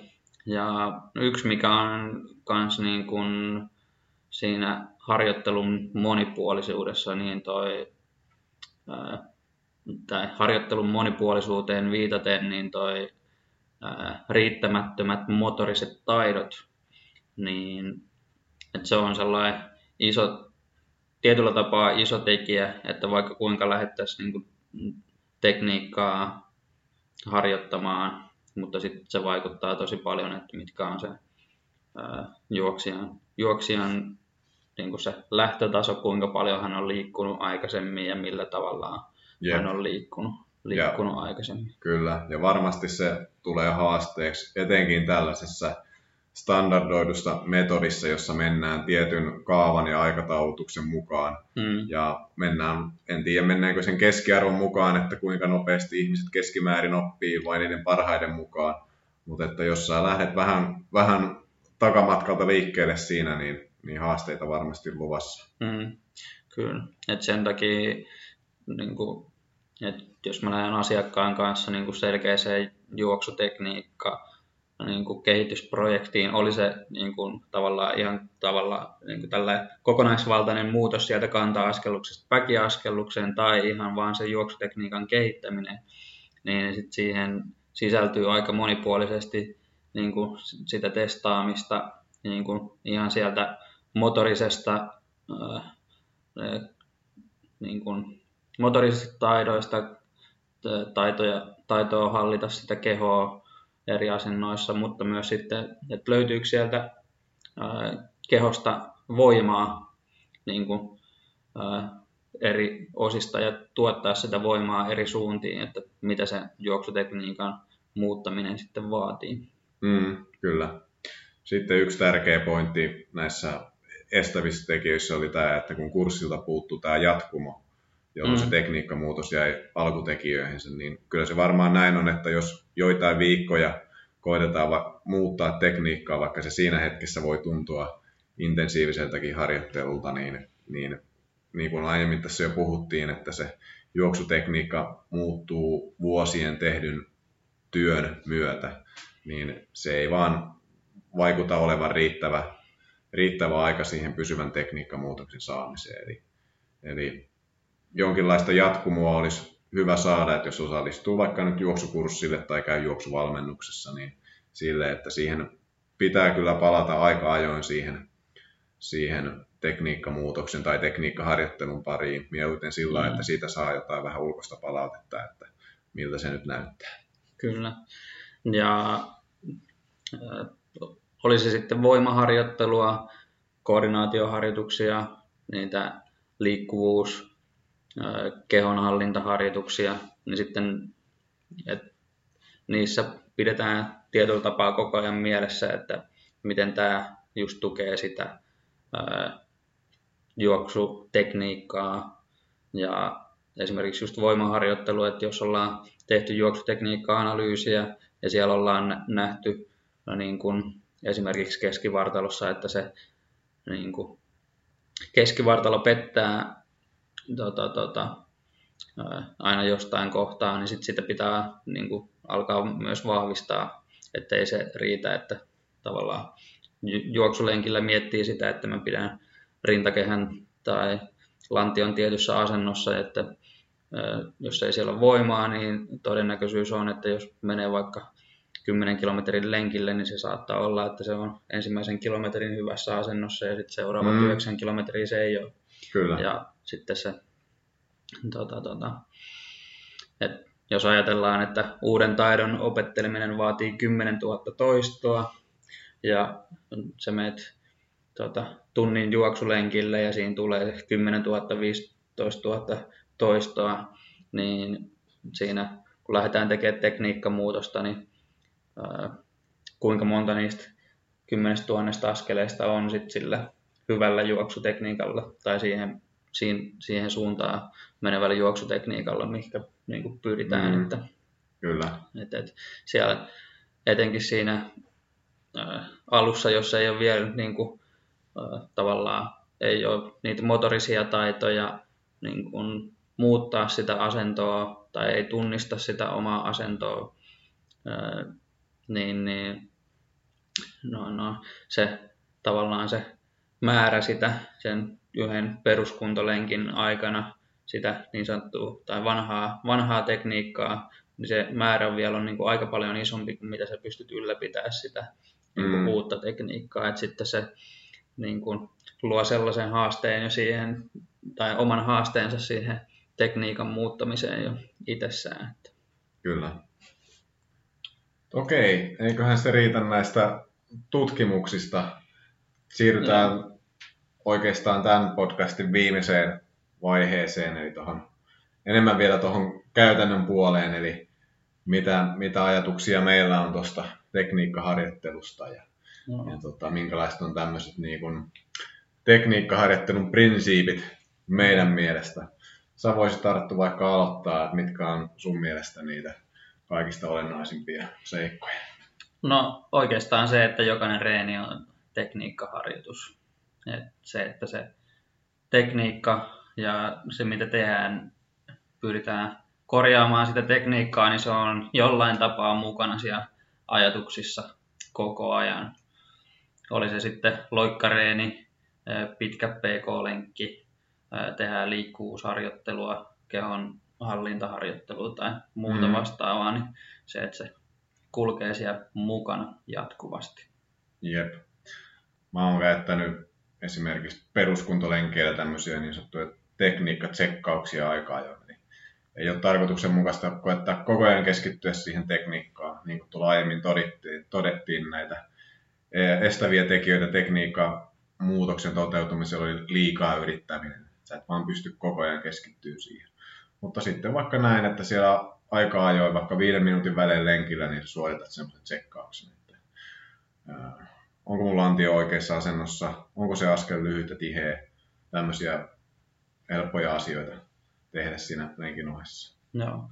Itse olen et, äh, käyttänyt sellaisia, että kun äh, juoksee vaikka jonkun ikkunan ohitte, mikä illalla vielä vähän peilaa, niin sitten pystyt siitä katsoa, että miltä se sun oma juoksu näyttää. Mutta sitten toinen on aina tuolla pururadoilla, niin sä pystyt vähän niin katsoa sitä, että ää, miltä se sun juoksu näyttää, kun sä menet tuon valopylvään alta, niin sitten siitä tulee sun eteen sen jälkeen varjo siitä sun omasta juoksusta, että jos niin kuin, kädet menee minne sattuu tai pää heiluu sivulta toiselle tai mm. jalat venkoilee miten sattuu, niin sä pystyt siitä myös tota, tota, tsekkailemaan sitä tekniikkaa. itse tuli käytetty aika paljon silloin, kun hiihti, niin okay. tota, tota, se oli aina sellainen palautteenantaja itsellä ainakin siinä niin kuin hiihtotekniikan kehittämisessä. Joo.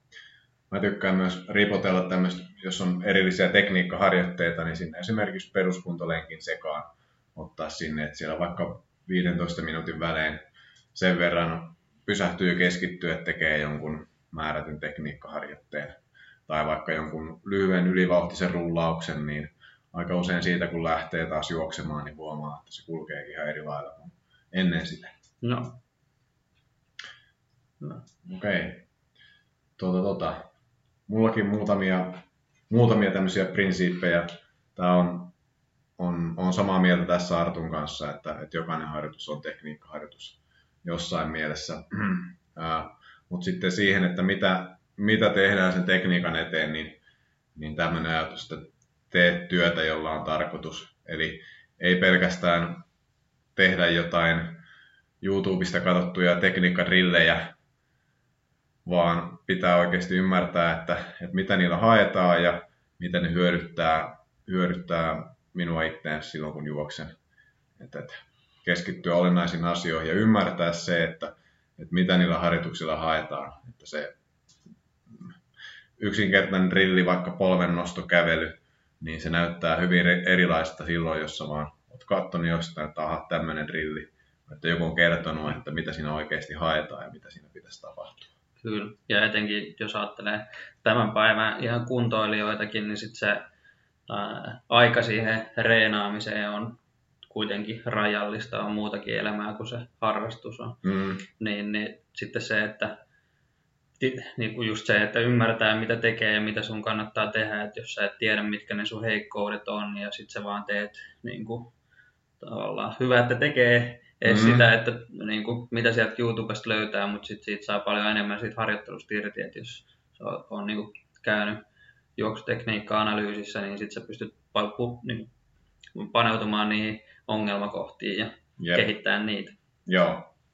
Sitten näistä drilleistä, kun oli puhe, niin, niin tärkeä periaate mulla on myös se, että, että pitää tavallaan sitoa se lainausmerkissä teoria käytäntöön, eli, eli sen drillin pitäisi jotenkin linkittyä kyllä aika vahvasti siihen käytännön tekemiseen, ja yksi hyvä keino on, on päättää aina tämmöinen drillisuorite niin lajinomaiseen suoritukseen, eli, eli välittömästi vaikka tehdään lyhyt 20-30 metrin rento juoksuveto aina siihen päälle. Kyllä. Yksi nämä hyvä konkreettinen keino, mitä itse käytän ihan ää, tekniikan kehittämisen ja tekniikan harjoittamisen mielessä juoksussa, niin on, on nopeusharjoittelu, ää, ylivauhtinen harjoittelu. Eli kestävyysjuoksusta kun puhutaan, niin, niin en tarkoita tämmöisiä täysvauhtisia sprinttejä, vaan ää, nopeata juoksua sillä että se näyttää kestävyysjuoksulta. Eli se pitää pysyä semmoisena tietyllä lailla helppona ja vaivattomana näin ulkoapäin katsottuna. Niin, niin ne, on, ne on hyviä harjoitteita, että opitaan niin kun, ensinnäkin totutaan vähän siihen kovempaan vauhtiin ja opitaan menemään rennosti myös kovalla vauhdilla haetaan sinne sykliin niin sanotusti löysää. Juuri näin, juuri näin. Hyvä.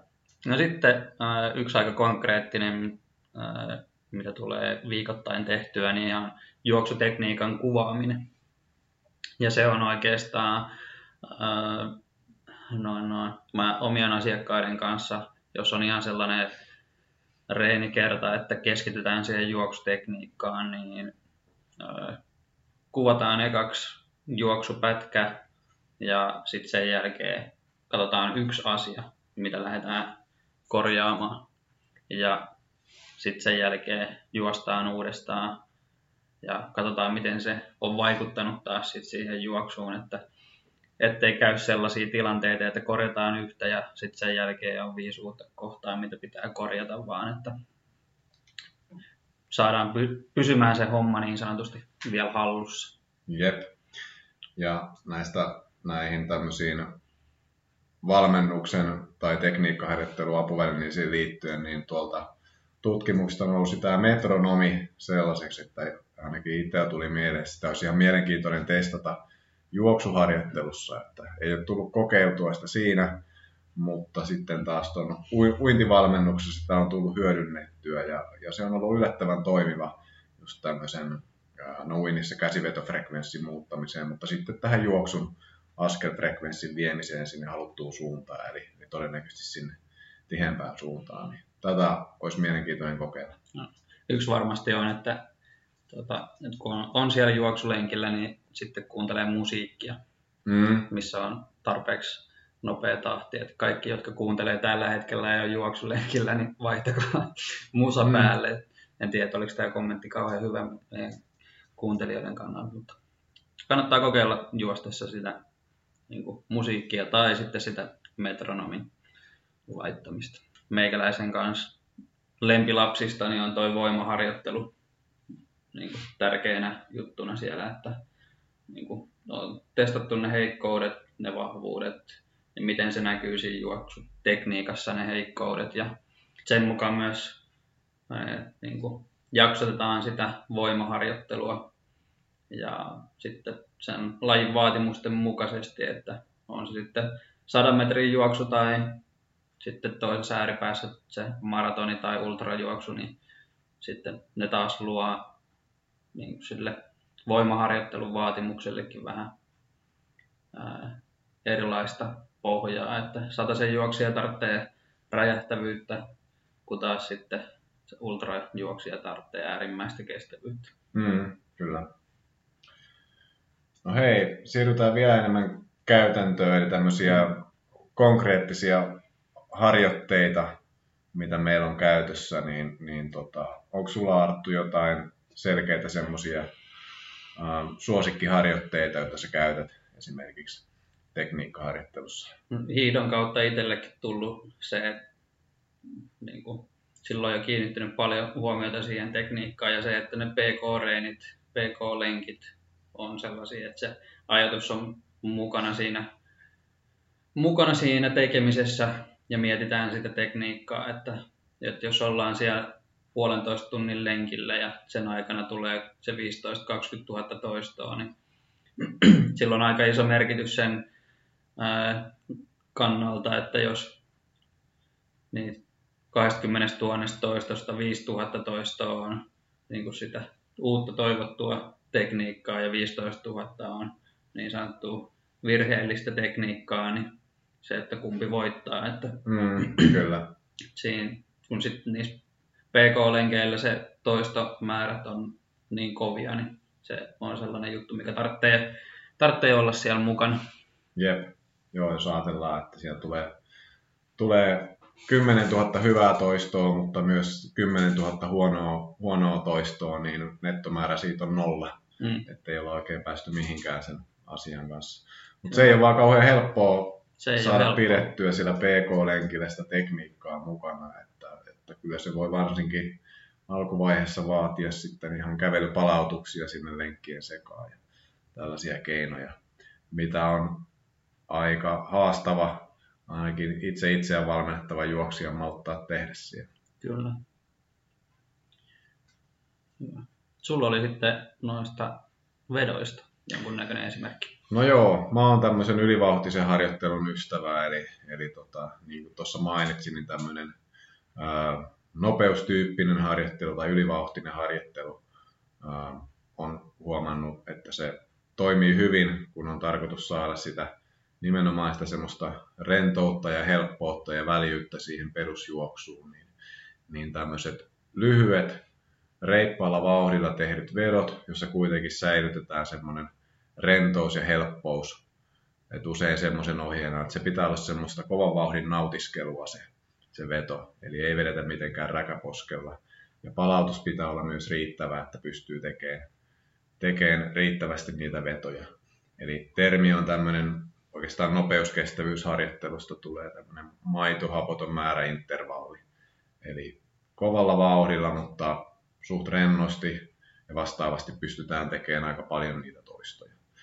Että tyypillinen tämmöinen, mikä esimerkiksi juoksulenkin oheen saattaisi tulla on vaikka, että 30 sekuntia tämmöistä lainausmerkeissä rentoa kovaa juoksua 30 sekunnin kävelyholkkapalautuksella kertaa vaikka 10 ja näitä 10 kertaa 30 sekkaa sarjoja voi tulla vaikka yhteensä kolme siihen lenkkiin. Eli ainakin 30 tämmöistä hyvällä tekniikalla tehtyä ylivauhtista sarjaa tulisi silloin reeni. Radalla tai vastaava voisi olla vaikka 5 kertaa 200 metriä tai 150 metriä rentoa kovaa ja 100-150 metrin kävely kautta hölkkäpalautus. Ja, ja no, noista drilleistä, kun tässä on puhuttu, niin niitä nyt on satoja erilaisia, mutta tosiaan jos aika on vähän käytettävissä, niin kuin meillä yleensä on, on rajallinen aika, niin kannattaa keskittyä olennaiseen, niin, niin ihan polvennostokävely, polvennostojuoksu ajatuksella tehtynä on semmoiset suosikkidrillit. Ja näissä mulla yleensä ajatuksena on, on ei välttämättä se ää, jalkojen liikerata, vaan se, mikä täällä on nyt monen kertaan jo korostunut, eli se lantion asento ja se, että se lantio pysyy ylhäällä niitä harjoitteita tehdessä. Ja siihen, siihen näissä yleensä keskitytään. Toinen, millä on saatu hyvin, hyvin kanssa pysymään se lantio ylhäällä ja saatu sitä oikeaa ajatusta on tämmöinen, että nostetaan kädet tuonne pään päälle, kurotetaan oikein korkealle ja lähdetään mahdollisimman pitkänä ensin kävelemään ja sitten ehkä juoksemaan ja lopulta sitten lasketaan ne kädet rennosti alas ja jatketaan sitä juosta ja koitetaan pysyä silloin. Kurottaa tavallaan ylös koko ajan, niin silloin se lantio pysyy yleensä. Tai, tai silloin tulee vähemmän sitä pystysuuntaista liikettä sinne lantioalueelle. Kyllä. Niin kuin, lajinomaista voimaa niin kuin, on äärimmäisen hyvä noin erilaiset koordinaatioharjoitukset ja drillit. Niin kuin, osa osa niin kuin sitä voimaharjoittelua. Mutta voimaharjoittelussa oikeastaan niin kuin se, että siinäkin se tietty monipuolisuus, jos ajattelee juo, pitkän matkan juoksijaa, niin että jos haluaa juosta pitkälle, mutta hitaasti, niin sitten kestovoimaa. Sitten jos haluaa juosta tota, pitkälle ja vähän nopeampaa, niin sitten tehdään vähän perusvoimaa ja maksimivoimaa, että saadaan sitä voimatasoja nostettua ylöspäin. Ja sitten jos halutaan vielä nousta pitkälle hyvällä suoritustasolla ja vielä nopeasti, niin sitten sit sitä jalostetaan vielä räjähtävällä ja nopeusvoimalla. Mm. Joo. Et siellä, niin kuin, vaikka on kestävyyslajiharjoittelusta kyse, niin siellä on hyvä olla niin kuin kaikkia, kaikkia voiman lajeja siellä harjoittelussa mukana. Se on juurikin näin. Ja varmaan tuo voimaharjoittelu itsessään on semmoinen laajempi kokonaisuus, johon no. jossain kohtaa palataan. Kyllä. Mutta hei, tuliko sulla Arttu näistä tutkimuksista, mihin nyt perehdyttiin, niin mitä sulla jäi niistä käteen? Opiko jotain uutta? No, oikeastaan tota, tota, no se taloudellisuuden näkökulmasta niin se pompottava niin kuin, liike ja sen, sen huomiointi.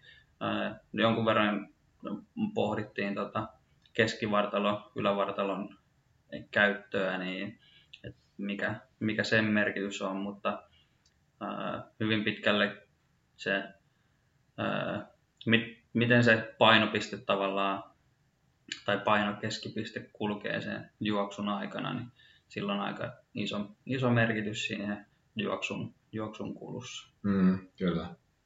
Sama oikeastaan mulla tuli niin kuin isoimpana tässä näin, että se toistui niin monessa kohtaa, tämä, että pystysuuntaisen liikkeen minimointi niin on, vaikuttaisi olevan kaikista olennaisinta. Eli siihen pitää kyllä itsekin jatkossa keskittyä entistä mm. enemmän valmennuksessa ja miettiä uusia keinoja sen asian harjoittamiseen. Kyllä.